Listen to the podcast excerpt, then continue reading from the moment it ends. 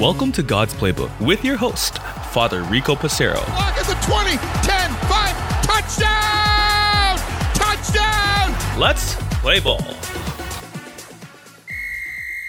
Friends, welcome back to God's Playbook. Today is Ascension Sunday, which, again, for our American listeners, you celebrated on Thursday.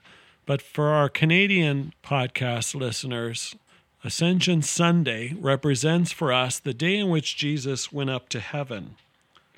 You will hear in the first reading at Mass, or if you've already gone to Mass, you heard in the first reading, from the Acts of the Apostles chapter 1, verses 1 to 11. It speaks about how Jesus ascended into heaven. While staying with them, he ordered them not to leave Jerusalem, but to wait there for the promise of the Father. This, he said, is what you have heard from me. For John baptized with water, but you will be baptized with the Holy Spirit not many days from now. The disciples asked, Lord, is this the time that you will restore the kingdom to Israel? He replied, It is not for you to know the time or periods that the Father has set by his own authority, but you will receive power when the Holy Spirit has come upon you, and you will be my witnesses in Jerusalem, in all Judea and Samaria, and to the ends of the earth. When Jesus had said this, as they were watching, he was lifted up, and a cloud took him out of their sight. This experience of the ascension, friends, shows to us that Jesus, body, blood, soul, and divinity, ascended to the heavens, where he sits as King of glory. The church has always taught that the ascension took place 40 days after the resurrection. And again, though the feast day in Canada is transferred, so it's actually more than 40 days, we celebrate this on a Sunday to signify the importance of the, this celebration.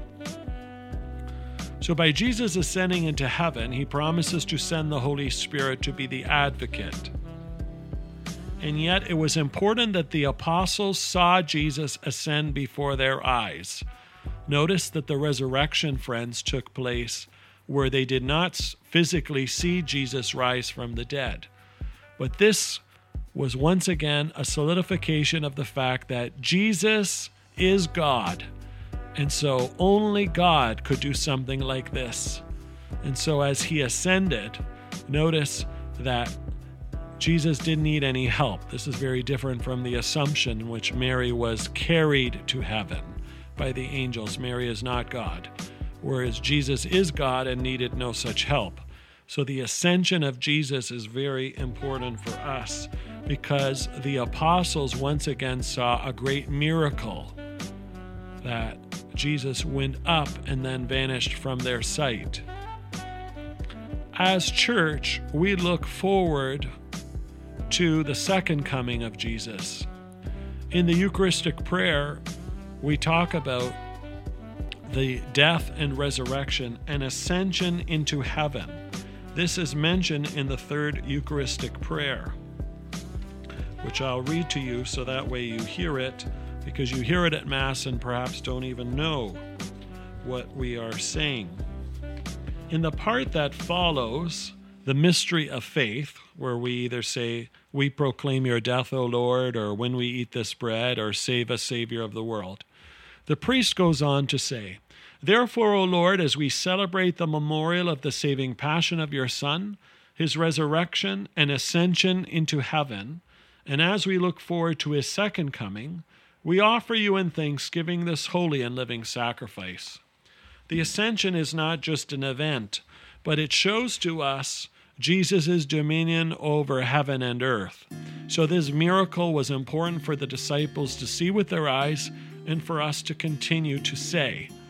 In the Creed, we believe that He ascended into heaven. This is something that we say, it's the very foundation of our faith, friends because again, this is something that Jesus did that nobody else does.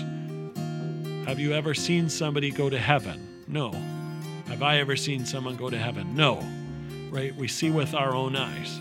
Just like the beauty of watching live sports, it's always better to watch live or even if you watch on TV with your own eyes as opposed to somebody telling you about it.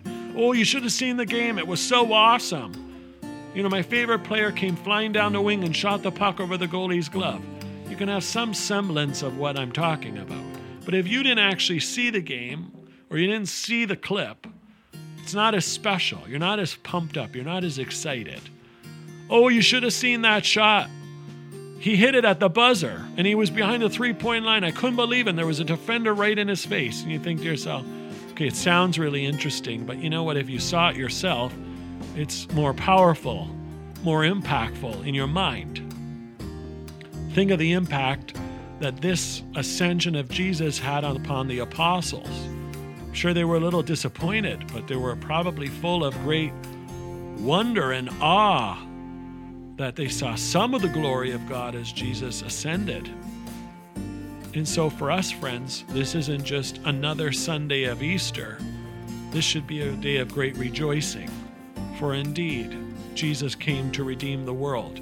And by ascending to the Father, he's showing us the way that this is going to happen to us as well, friends, when our soul is called home to stand before the throne, to receive the judgment that comes to us from a merciful Redeemer, a loving Father, and an ever present Holy Spirit. That please God, each of us, through the love and mercy of God, will be granted the gift of eternal life. So, friends, as we celebrate Ascension Sunday, may our faith be deepened. May we recognize Jesus was not just a nice guy or a great human being or a prophet. No, Jesus, fully God, fully human, the second person of the Blessed Trinity, came to earth to redeem us and shows us the way to heaven. May we follow in his footsteps and anticipate that day where we too will ascend to the heavens. For God's Playbook, happy Ascension Sunday, friends. God loves you, and so do I.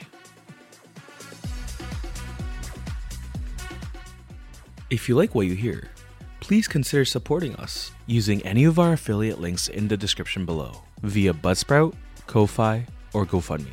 Thanks, and God bless.